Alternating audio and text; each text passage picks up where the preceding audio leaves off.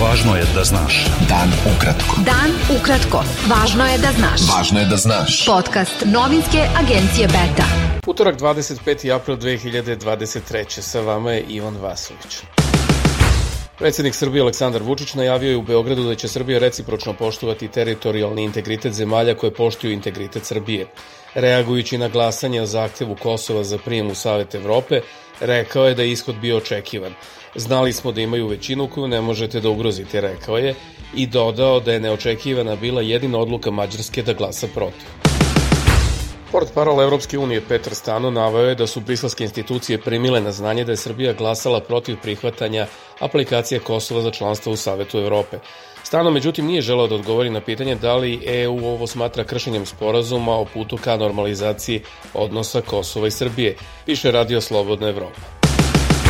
Poslanik i port parol Narodne stranke Stefan Jovanović izjavio u Strasburu da bi Kosovo posle prijema u Savet Evrope u narednih nekoliko meseci moglo da uđe i UNESCO i druge međunarodne organizacije ako građani na referendumu ne odbace francusko-nemački sporazum. Kako je saopštila Narodna stranka, Jovanović je rekao da je vlast u Beogradu dovela Srbiju u poziciju da dugogodišnji saveznici, a pre svega Grčka, u ponedeljak budu uzdržani umesto da budu protiv prijema Kosova. Centralna izborna komisija objavila je konačne rezultate vanrednih lokalnih izbora na severu Kosova, prema kojima su u Severnoj Mitrovici i Leposaviću pobedili kandidati pokreta samoopredeljenje, dok su u Zvečenu i Zubinom potoku pobedili kandidati Demokratske partije Kosova. Bivša ministarka rudarstva i energetike Srbije i potpredsednica Srpske napredne stranke Zorana Mihajlović potvrdila je da je napustila tu stranku i izjavila da neće ulaziti u druge političke partije. Nakon 13 godina zamolila sam da me izbrišu iz baze podataka članstva SNS-a, rekla je Mihajlović za Betu. Inicijator osnivanja radnog tela jedinstva Kolubara u rudarskom basenu Kolubara kod Lazareca Goran Perišić rekao je da su radnici umesto odgovora na zahtev da se poništi odluka nadzornog odbora elektroprivrede Srbije o transformaciji tog javnog preduzeća u akcionarsko društvo od predstavnika vlasti pa i predsednika Aleksandra Vučića dobili uvrede.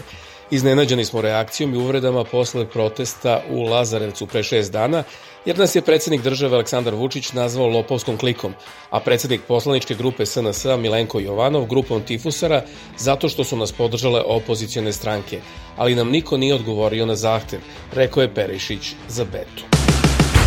Vlada Srbije donela odluku da Skupštinom akcionarskog društva Elektroprivreda Srbije predsedava Dubravka Đedović, ministarka rudarstva i energetike, koji će ujedno biti i njen jedini član, saznaje Blitz Biznis. Prema nezvaničnim informacijama, za dve nedelje biće imenovan i nadzorni odbor ADEPS.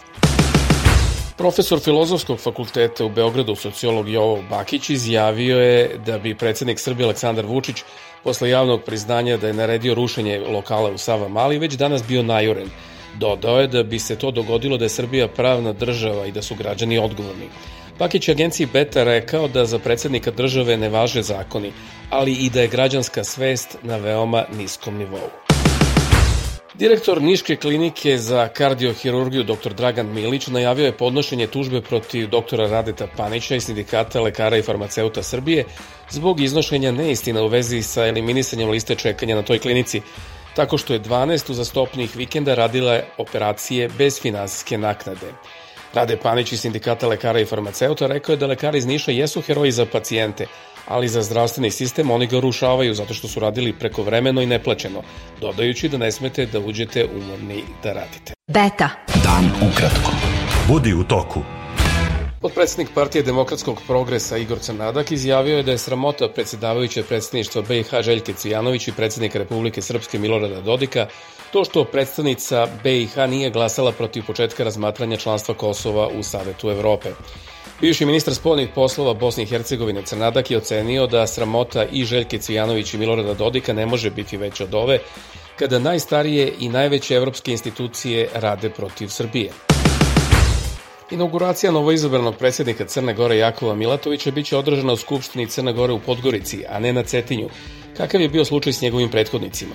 Milatović je sa svojom odlukom danas upoznao javnost posredstvom Twittera posle nekoliko sedmica nagađanja o mestu ceremonije i formalnog stupanja na dužnost predsjednika Crne Gore. Predsednik SAD Joseph Biden danas je zvanično objavio da će se kandidovati za novi mandat za predsjedničke izbore 2024. godine. On je od svojih birača zatražio da mu daju više vremena da dovrši posao koji je započeo polaganjem zakletve.